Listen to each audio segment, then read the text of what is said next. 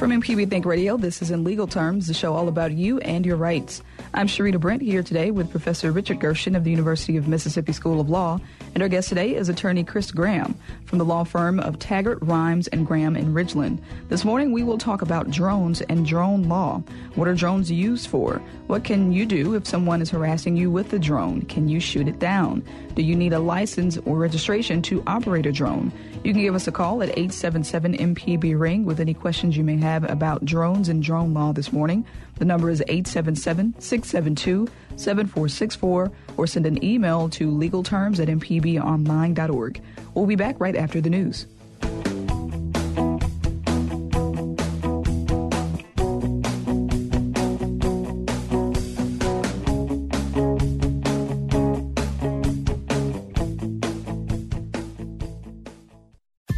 This is an MPB Think Radio podcast.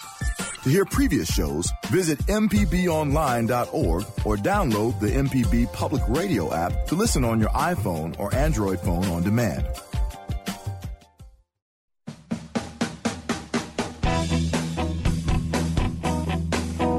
And welcome back to In Legal Terms on MPB Think Radio. This is a show all about you and your rights. I'm Sharita Brent here with Professor Richard Gershon of the University of Mississippi School of Law.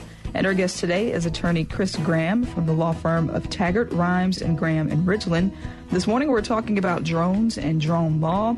What are drones used for? What can you do if someone is harassing you with a drone? Can you shoot it down? Do you need a license and registration to operate a drone? You can give us a call at 877 MPB Ring if you have any questions, comments, or concerns about drones, drone law. The number is 877 672 7464 or send us an email to legalterms at mpbonline.org. Good morning to you, Professor Gershon. How are you today? Doing great, Sharita. I hope you're doing well. And I'm so happy Chris Graham is on the show today. As you remember, we got a drone question last week, and all I could do was drone on about something I don't know much about. So we're really happy to have him uh, on this timely topic. Yeah, there was a question about uh, the airspace above you and whether or not a, a, drone could be flown above that space. So we'll get into that today. Uh, Professor Gershon, it is the, the mayoral election day here in, in Jackson, and some other wards are going to be voting as well. Do you have any advice for folks uh, about voting, Professor Gershon?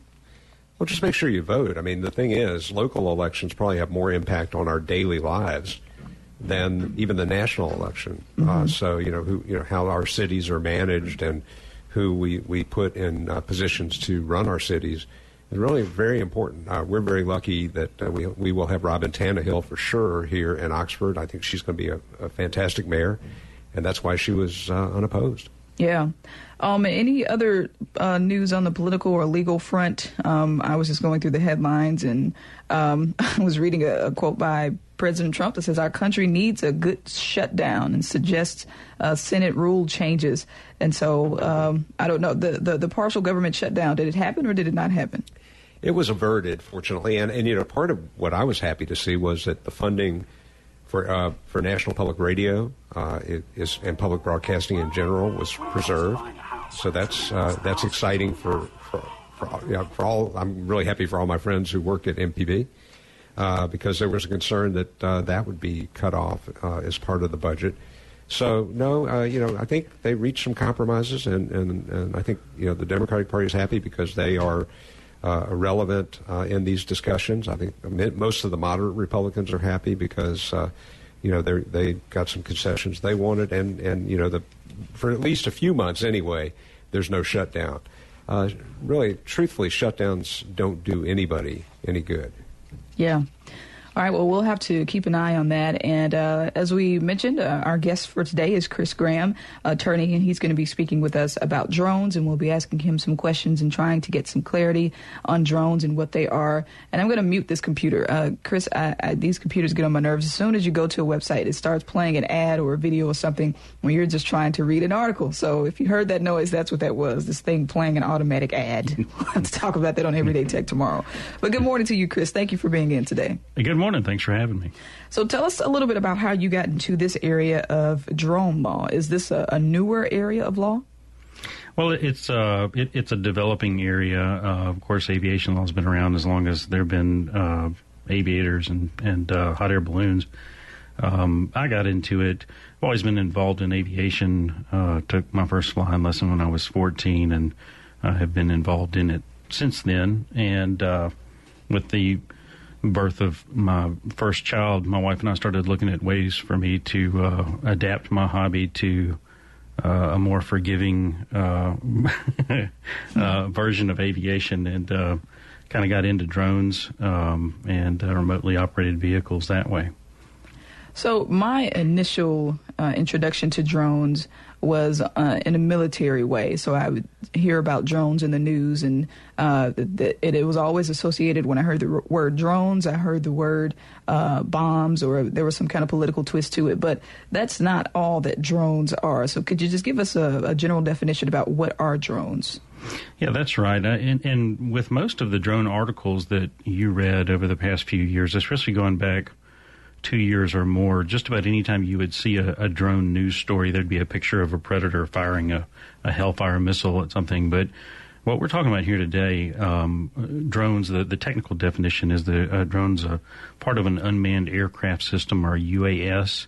You might also hear them called UAVs for unmanned um, aerial vehicle. Um, it's made up, the UAS is made up of the unmanned aircraft and the equipment necessary for the safe and efficient operation of that aircraft. So um, it's defined by statute as an aircraft. Uh, an aircraft is operated without the possibility of direct human intervention from within or on the aircraft. And what we're talking about when we talk about drones are the small UAVs that are typically between 0.55 pounds and 55 pounds, and they're primarily the battery powered quadcopters and small fixed wing aircraft you see in hobby shops and toy stores. And uh, there are some drones over 55 pounds that are operated by hobbyists and commercial operators and public agencies, but for the most part, they aren't something the average person comes into contact with very often. So, do you own a drone?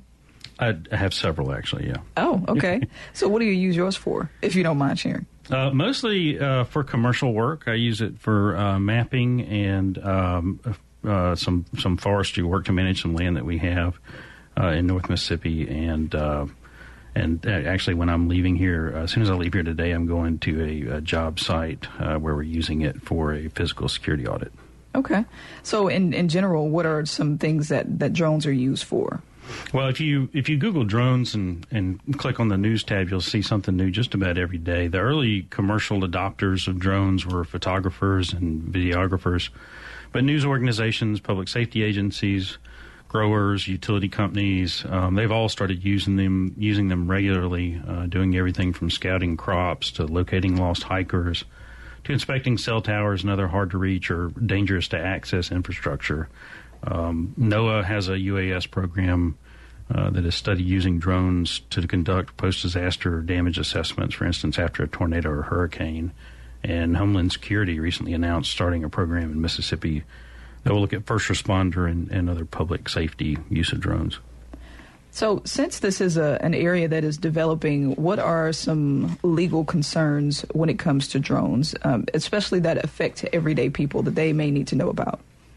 Well, uh, the the first thing you need to know if if uh, you're going to be using a drone is what law is going to apply to you, and that that's going to depend on how you're using the drone. There's there's no way.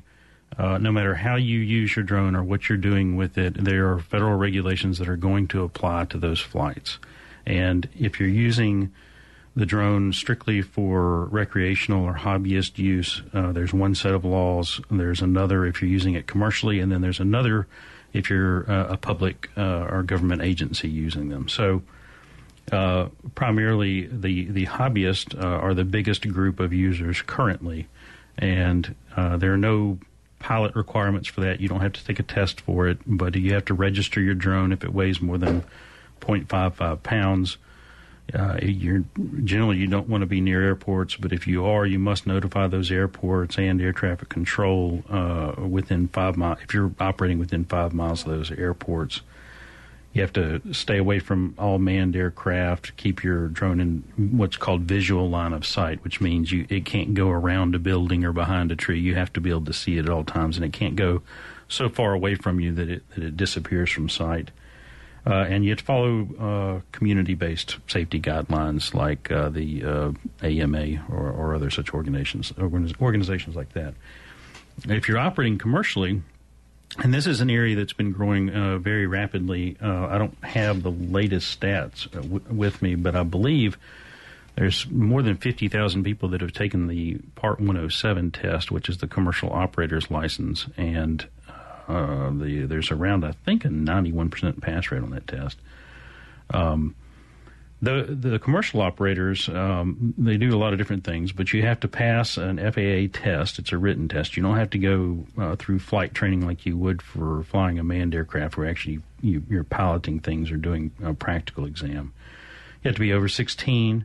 You have to undergo TSA uh, security screening, and you have to register the drone if it's between 0.55 pounds and 55 pounds, and and uh, undergo a pre-flight uh, checklist and several things like that. There's a, they're a little bit more complicated when it gets to the operating rules. Uh, generally, uh, you want to stay below 400 feet. It needs to be during the day. Again, you have that visual line of sight rule, and you want to go less than 100 miles an hour. You're not supposed to be over people uh, or moving vehicles. And then the the final category is the public operations and uh, public operators for public aircraft operations can self certify their crew so they don't have to take a test either, or they can operate under the 107 rules. Okay, that's uh, interesting, especially the, the registration part there. Uh, so, who is in control of or responsible for regulating these drone laws? The policeman? Is there a special force uh, for those individuals if you see folks violating things like flying a, a drone over people or moving vehicles? Uh, what can be done if, if those rules are being violated? Well, the the first thing to do um, if, if someone has a drone and they're they're bothering you with it, uh, you know, different people have a different tolerance level for, for those sorts of things. Um, but if, if you can try to identify the operator and, and try to have a non confrontational discussion with them about what they're doing and why, um, that's the first step. Uh, the assumption, especially in a residential area, seems to be that the drone is there to spy on you. Uh, but if it's a commercial operator, all they want to do is get up, inspect whatever they need to inspect, and get back down as fast as they can because they're trying to run a profitable business. Um, and, uh, you know, in most cases where there have been problems, there have been recreational operators who were not using common sense or not being sensitive to the fact that someone might not want a drone hovering over their backyard. But in most of those cases, simply having a polite conversation is enough to make them aware that not everyone thinks the technology is as cool as they do. And uh, for persistent problems, though, or whenever someone's operating recklessly or dangerously, uh, your first step is to call local law enforcement, and they'll take whatever action they deem to be appropriate and, and likely get the FAA involved. Professor Gershon, did you have any additional comments right now? Well, Sharita, we just went off the air for a few minutes up here in Oxford, but uh, no, I oh. don't. I think Chris is doing great and uh, really appreciate his insights. Oh, so you probably didn't hear much of that conversation. We, we lost you for a few minutes, but uh, he, I mean, really, this everything he's saying is uh, is so timely. I will say, you know, one of the things that we have here at the university is a graduate law program uh, in aviation and space law. And in fact, we're the only law school in the country in the United States that has that program. And uh, one of the things that they're starting to, to look at very very carefully is, besides satellites, is, is drone. I mean, that certainly is part of aviation. So we're really pleased to have Chris uh, uh today. Glad to be here. All right, we're going to take a quick break, and when we get back, we'll continue talking about drones and drone law. We'd love to hear from you, listeners. Do you own a drone? Are you interested in owning one and you want to know the process of making that happen? You can give us a call. Uh, do you have any concerns about drones in your personal space? Give us a call, 877 MPB Ring. That's 877 672 7464 with any questions or comments you may have about drone or drone law. You can also send us an email to legalterms at mpbonline.org. We'll be back right after this break.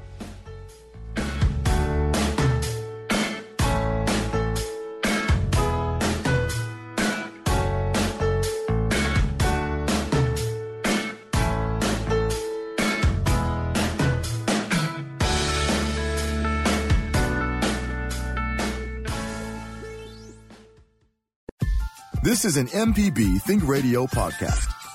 To hear previous shows, visit MPBOnline.org or download the MPB Public Radio app to listen on your iPhone or Android phone on demand.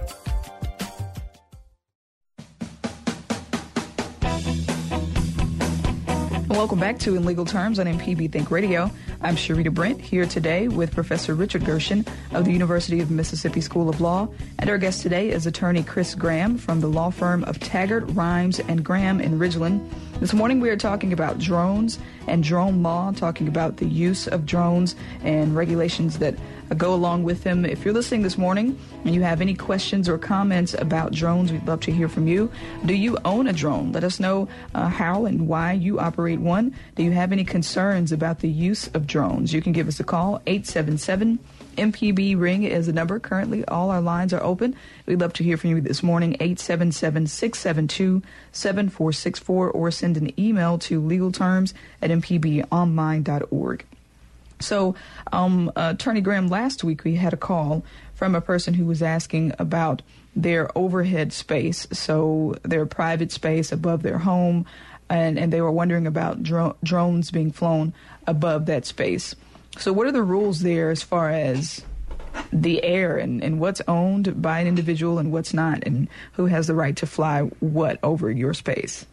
Well, the FAA's position is that they own everything from a blade of grass up, and uh, this goes back uh, a, a, few years to a 1946 case called U.S. v. Causby that involved a chicken farmer who was located near a military airport, and every time the planes would take off or land, his chicken would be frightened and fly into the walls, killing or injuring themselves. And Causby argued that this was a compensable taking under the Fifth Amendment.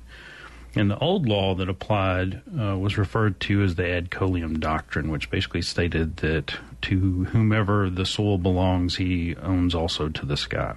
So a landowner owned the land, everything directly uh, above him, all the way into space.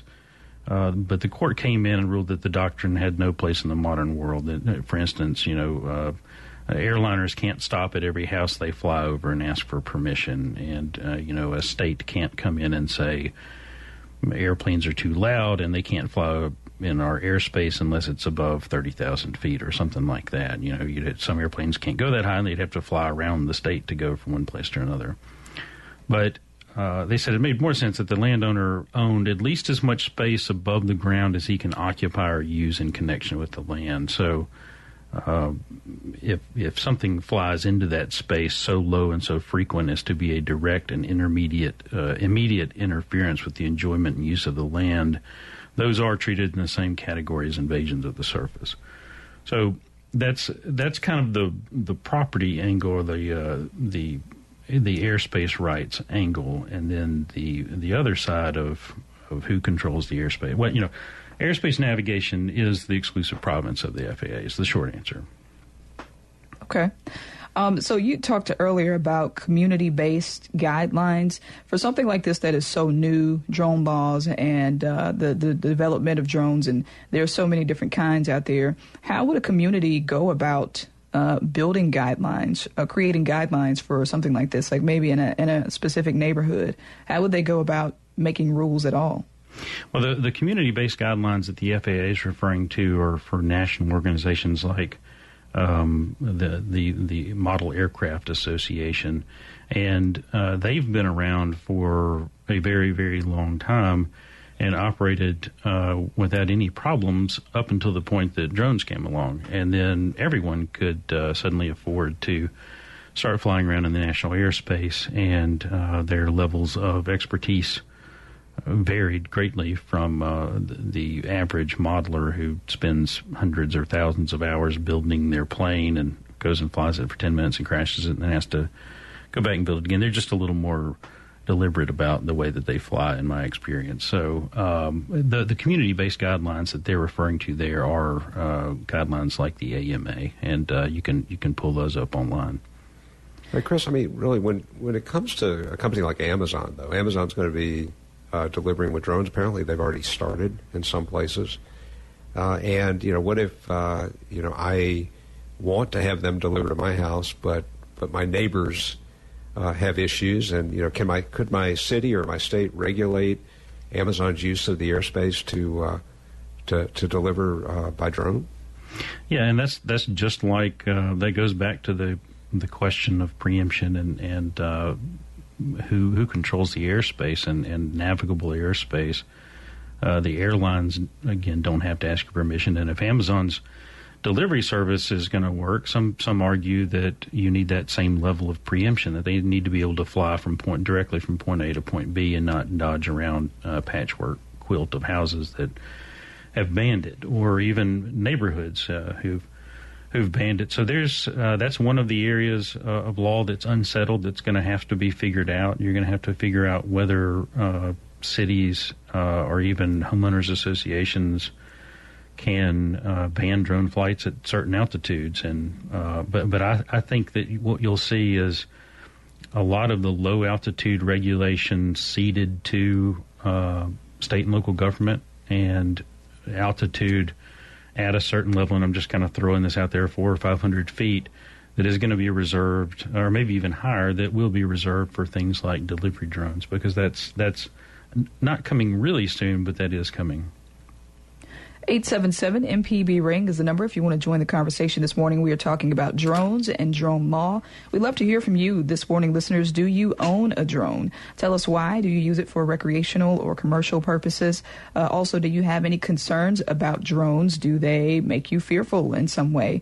877 MPB Ring is the number. We do have all our lines currently open. If you want to join the conversation, give us a call and let us know that our phones are working because we're halfway through the show. Haven't gotten any calls yet, but we'd love to hear from you you 877-672-7464 or email legalterms at mpbonline.org if you have any questions or comments about drones this morning. Um, so, uh, Chris, could you talk a little bit about? Well, I've just looking at the news, uh, people are worried that a drone might actually fall on their head. Um, have you heard of this happening at all? Drones falling down on people and physically harming them? And if it does, what can be done about that? Well, that has happened. Um, I'm aware of one case in England and one in uh, Seattle. But uh, there, there was a recent study that just came out that was published, I think, last week that analyzed the uh, the chance of injury from a, a, falling drone, and that was conducted uh, by the FAA Center of Excellence, which is actually located here in Mississippi. Uh, and it, it, found that basically your your chance of being injured from a falling drone was much less uh, than was originally thought because of the way the drone's uh, manufactured and, and uh, engineered. When it hits something, it tends to break apart and absorb the energy from the fall. So your your chances of being injured, and I, I didn't comb through for the exact uh, stats, but uh, one that stuck in my mind was your chance of being injured from a, a Phantom 3 uh, quadcopter falling on you was a 0.03% chance of head injury. So if one of those things uh, does fall on you, uh, there have been lots and lots of laws across the country passed in state uh, legislatures regarding drones. Um, from all the way from police use to general privacy to you know, almost outright bans. But uh, for the most part, the laws that are on the books already handle those sorts of things. If a drone falls on your head, uh, general negligence law applies uh, to those people, or uh, criminal mischief or uh, reckless endangerment charges can be brought, I believe. In the Seattle case, the drone fell on someone and the operator was arrested and given 30 days jail time. So there are there's certainly plenty of laws already in place uh, to handle uh, any kind of accidents. Well, you know, I was surprised to see that there's actually you can get drone insurance, uh, apparently, and not that expensively. Um, I've seen prices ranging from forty dollars to over two thousand, depending on what someone's doing. But I guess you know if someone was concerned about their you know, there's one thing for the person being hit by the drone, the other thing about the person operating the drone uh, concerned that they may cause damage, uh, you can actually buy insurance. That's right, and and sometimes your your homeowner's policy might even cover it. You need to check your your CGL or your homeowner's policy, and uh, if aircraft are excluded under those policies, make sure that drones are are are covered. Uh, there are several carriers that specialize in writing drone policies, and most will cover just about anything legal you want to do. Uh, almost all reputable commercial operators have uh, at least five hundred to a million dollars in liability. There's there's also an app called uh, Verifly that you can use if you want coverage for a limited time or location. You can buy, I think, as little as an hour uh, of coverage or up to a day with it. We do have a call to get to. Uh, Ali is in Southaven with a question. Good morning to you, Ali. What do you have for us today? Hey, uh, so I've really been interested in the proliferation of drones uh, by, you know, normal people in the last couple of years, and so I'm wondering, uh, as a hobbyist, how do you, or as a prospective hobbyist, how do you get into it? I don't want to go spend a thousand dollars on something that I'll use once or twice and then put it back in the closet. Uh, how do you kind of ease your way into it and, and know if it's something that you really want to invest time and money into? Well, uh, you don't have to spend nearly that amount to uh, to kind of test the waters. There are models now. The it's it's kind of uh, like Moore's law with computers that the the technology is increasing very very rapidly, and the capabilities right, right. are, and the prices are coming down. So they now have uh, drones for just a couple hundred dollars you can get that'll give you a live 720 uh, HD feed that you can and you can fly around and take pictures with. So uh, that's you. I would suggest that, but you can also get models that you could uh, that you could do commercial grade work with for a thousand dollars. So uh, yeah. So can you give me the name of a of a specific uh, type of drone that you say is you know a couple hundred bucks? off the top of my head, I, I do mostly the commercial stuff, so I don't do a lot of um, hobby drone work. But uh, if you if you do a search on the internet for top ten hobby drones, you'll you'll quickly see uh, lots of different options out there. Okay, very good. Thank you very much. Good luck. Thanks, Ali. Thank you, Ali. Chris, I, just a question about one one concern I have is more and more people are getting involved in drones. Of course, they can uh, do video or, or do photographs, and that, that's that's great. That can give you a lot of different perspectives. But what about privacy? Are there issues? You know, let's say a drone is, uh, you know, appearing in somebody's bedroom window and taking pictures that they may not want uh, taken. Do people have any privacy rights? Yeah, and that kind of goes back to what I was saying about the existing laws out there. Um, the Mississippi's, as far as I know, their only uh, drone law actually deals with voyeurism, and uh, you know. The the best laws out there are technology agnostic, and what, what I mean by that is that it regulates the behavior and not some sort of new technology or instrumentality. Because you can't, you, you don't know where technology is going to go. Nobody under, nobody thought that drones would be where they are now and moving this fast. So You've got nuisance laws, you've got assault and battery laws, stalking laws, uh, criminal mischief and reckless endangerment. All those are already on the books that, that can be used. Uh, so adding the word drone to it doesn't doesn't really change anything. The behavior is already illegal, and the voyeurism statute we have is a perfect example. It goes through and says that you know if you look through a window or something like that um, and and use an instrumentality, including but not limited to, and then they name all these different things: periscopes, telescopes, uh, mobile phones, drones are in there, and um, if you look into an area basically where someone has a reasonable expectation of privacy with the intent to invade that privacy, then you're you're guilty.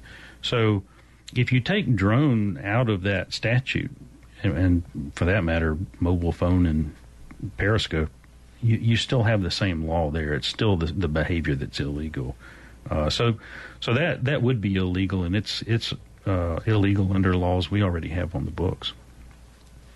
All right, we're going to take a quick break. When we get back, we'll continue the conversation about drones and drone law. Listeners, we'd love to hear from you this morning. Do you own a drone? Are you interested in owning a drone and you want to know what the rules and regulations are? Do your children operate drones and you want to make sure that they are within the their rights to fly a drone? You can give us a call. Do drones concern you at all and you want some clarity on drone laws in your own personal space? Give us a call 877 MPB ring. We do have all our lines open 877 672 7464 or send an email to legalterms at mpbonline.org. We'll be back in just a moment.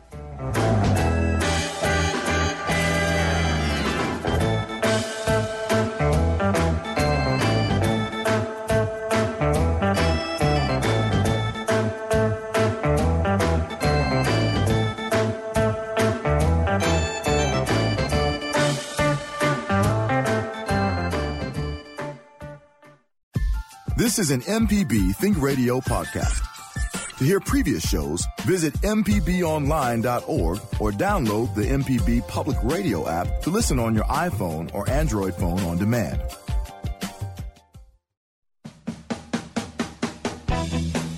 And welcome back to In Legal Terms on MPB Think Radio. I'm Sharita Brent in studio with attorney Chris Graham from the law firm of Taggart, Rimes, and Graham in Ridgeland. Also joining us, Professor Richard Gershon of the University of Mississippi School of Law.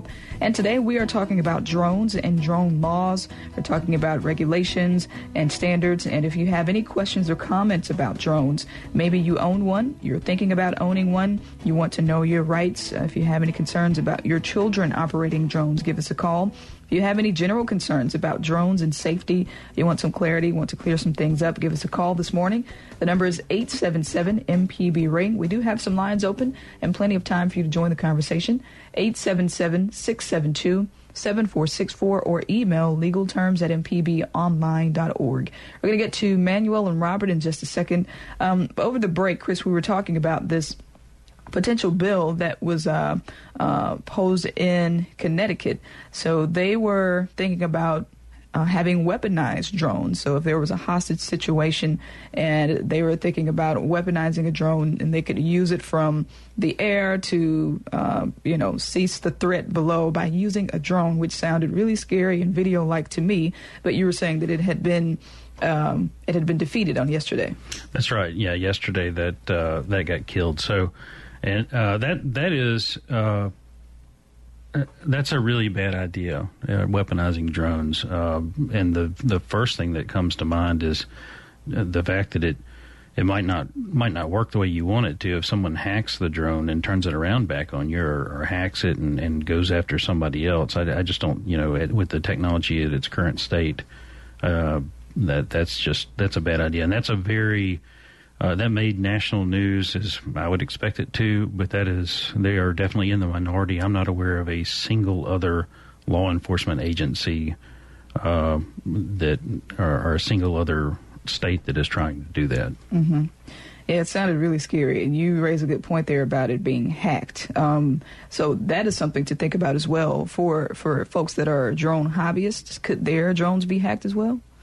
They could be. I haven't really heard too many. Uh, well, I haven't heard any instances of that happening just to the, an average user. I know there are several uh, of the uh, institutions of higher learning around the country that have done studies on GPS spoofing and hacking into the uh, control links for drones uh, and have been able to do that.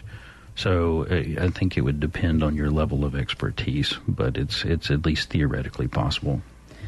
All right. Uh, we have a few calls to get to. We're going first to Manuel, who's in Cleveland, with a comment. Good morning to you.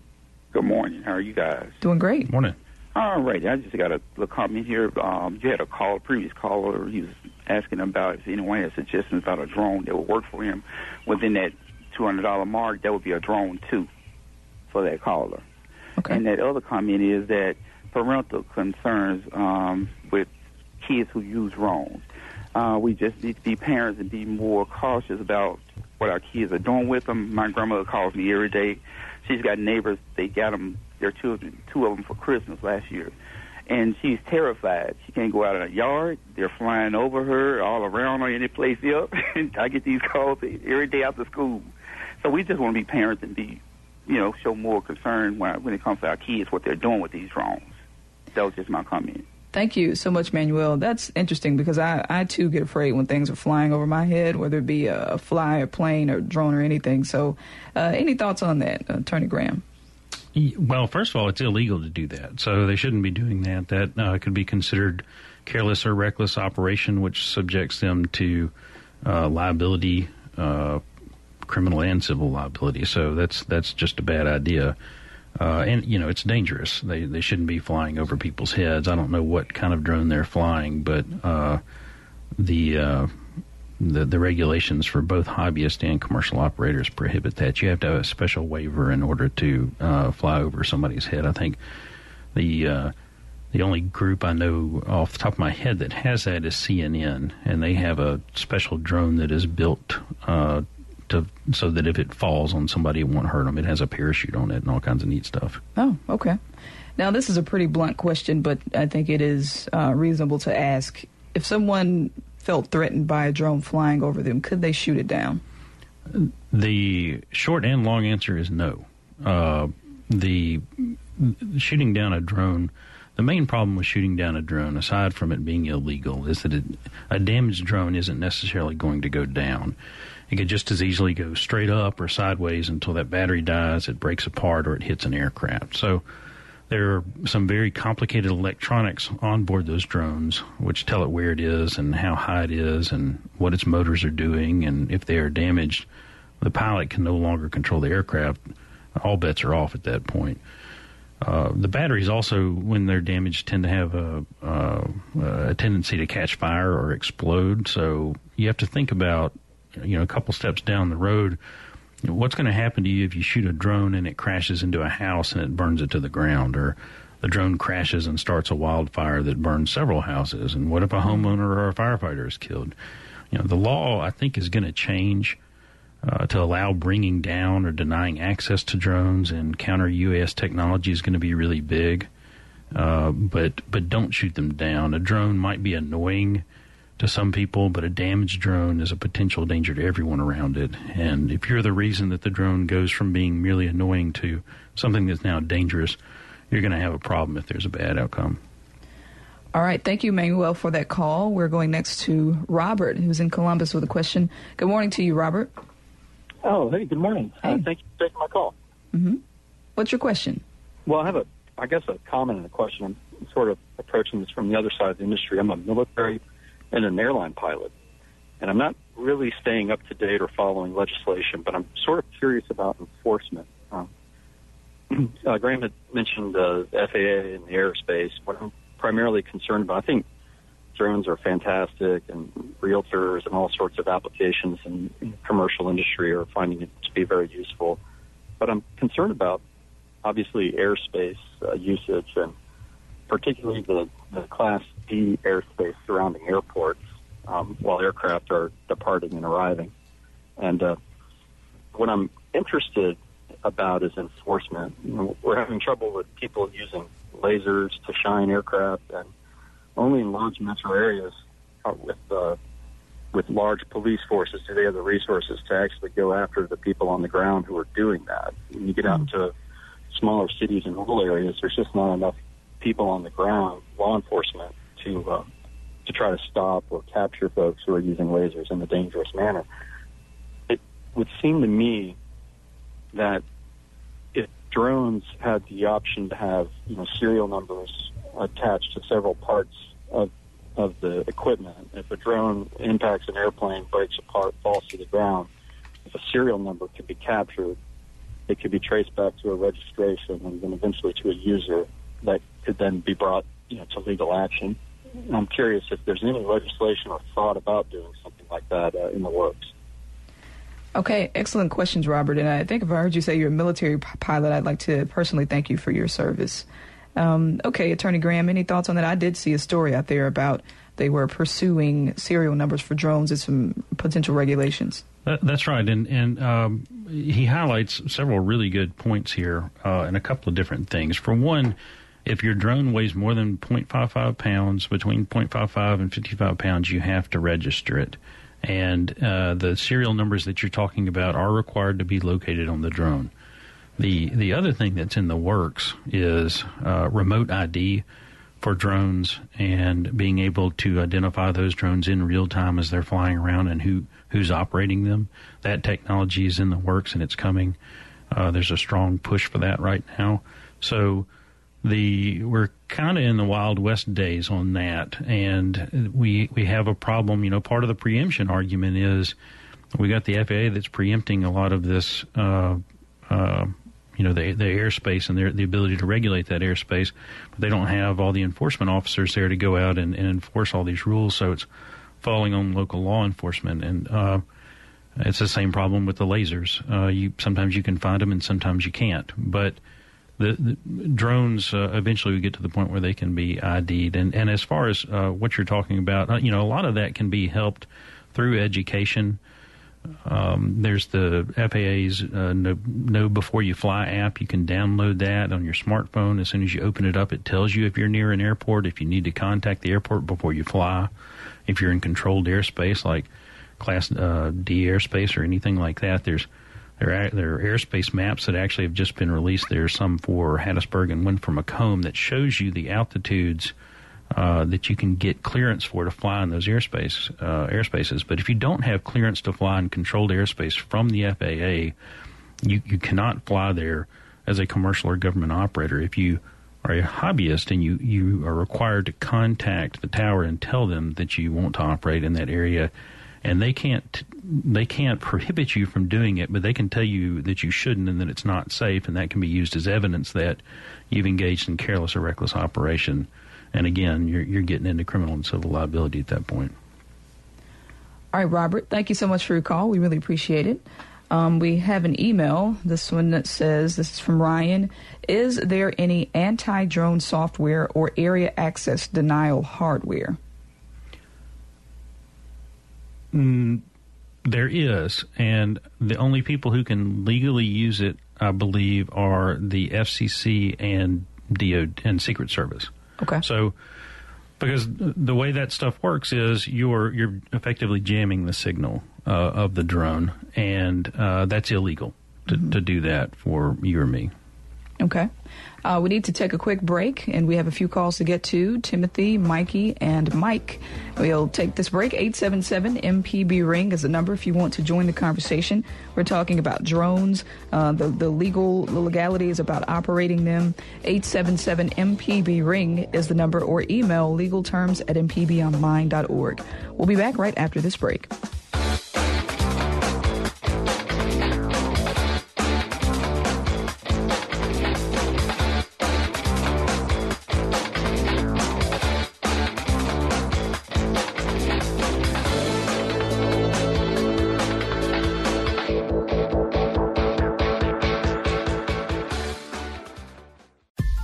This is an MPB Think Radio podcast.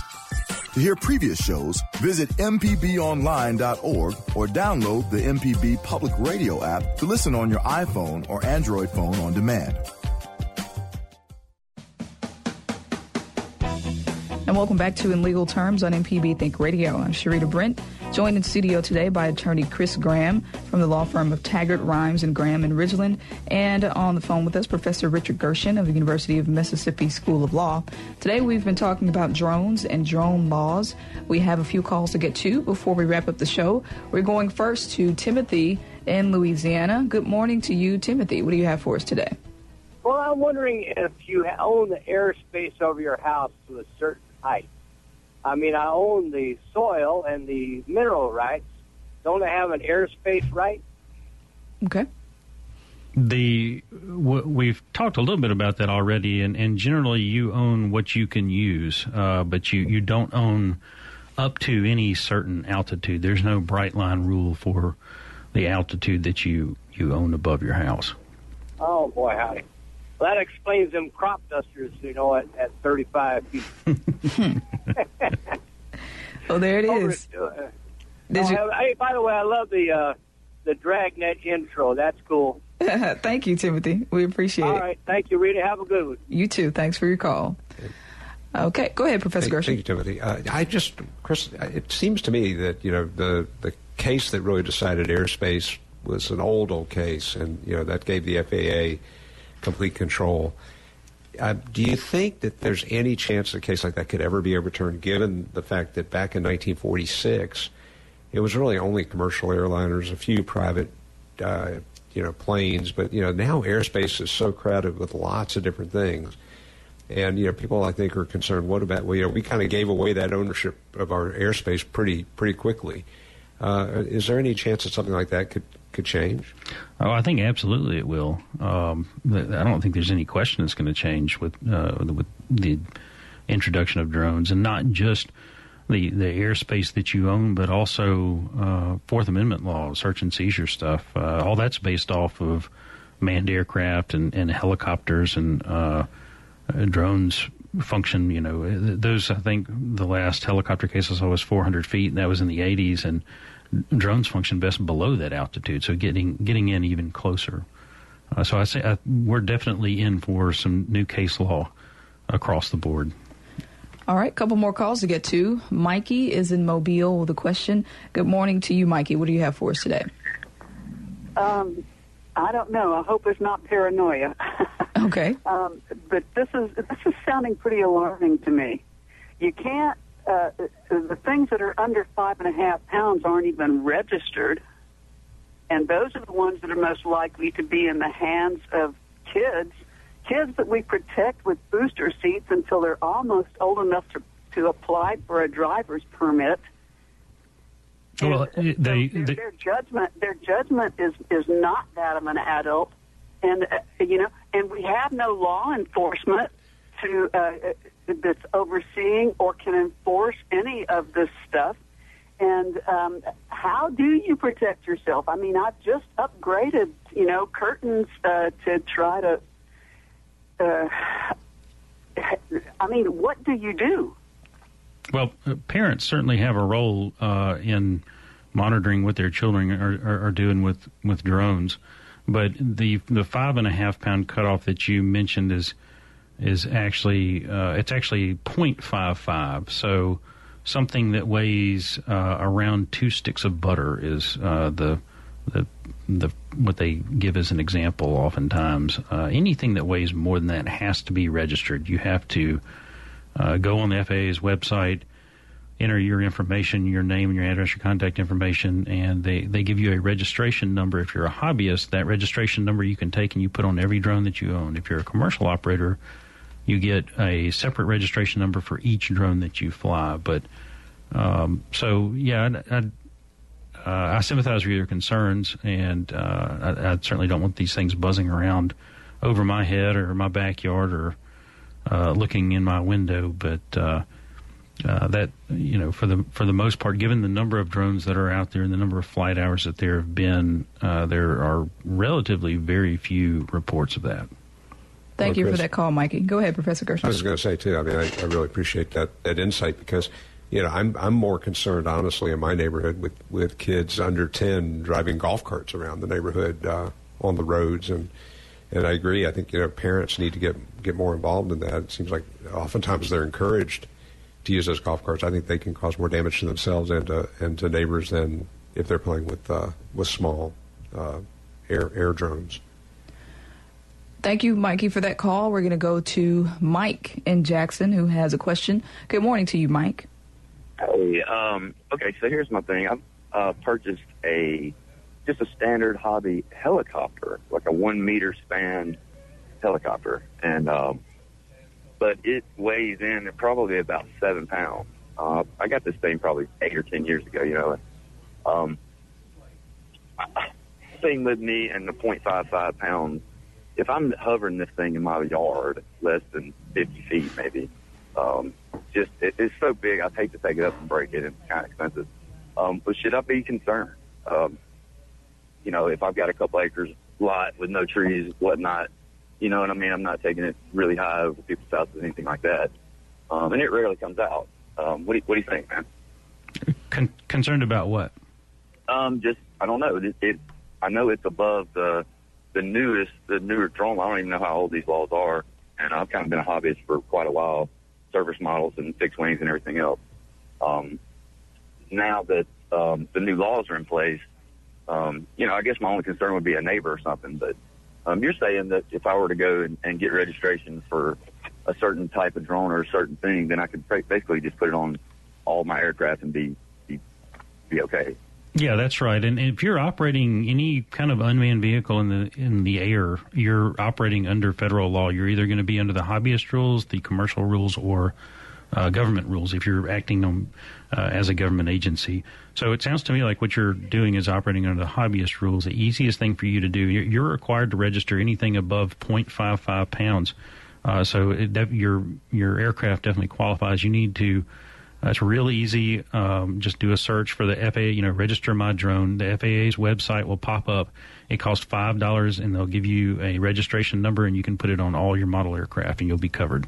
But if you don't, you're again subject to some pretty steep fines.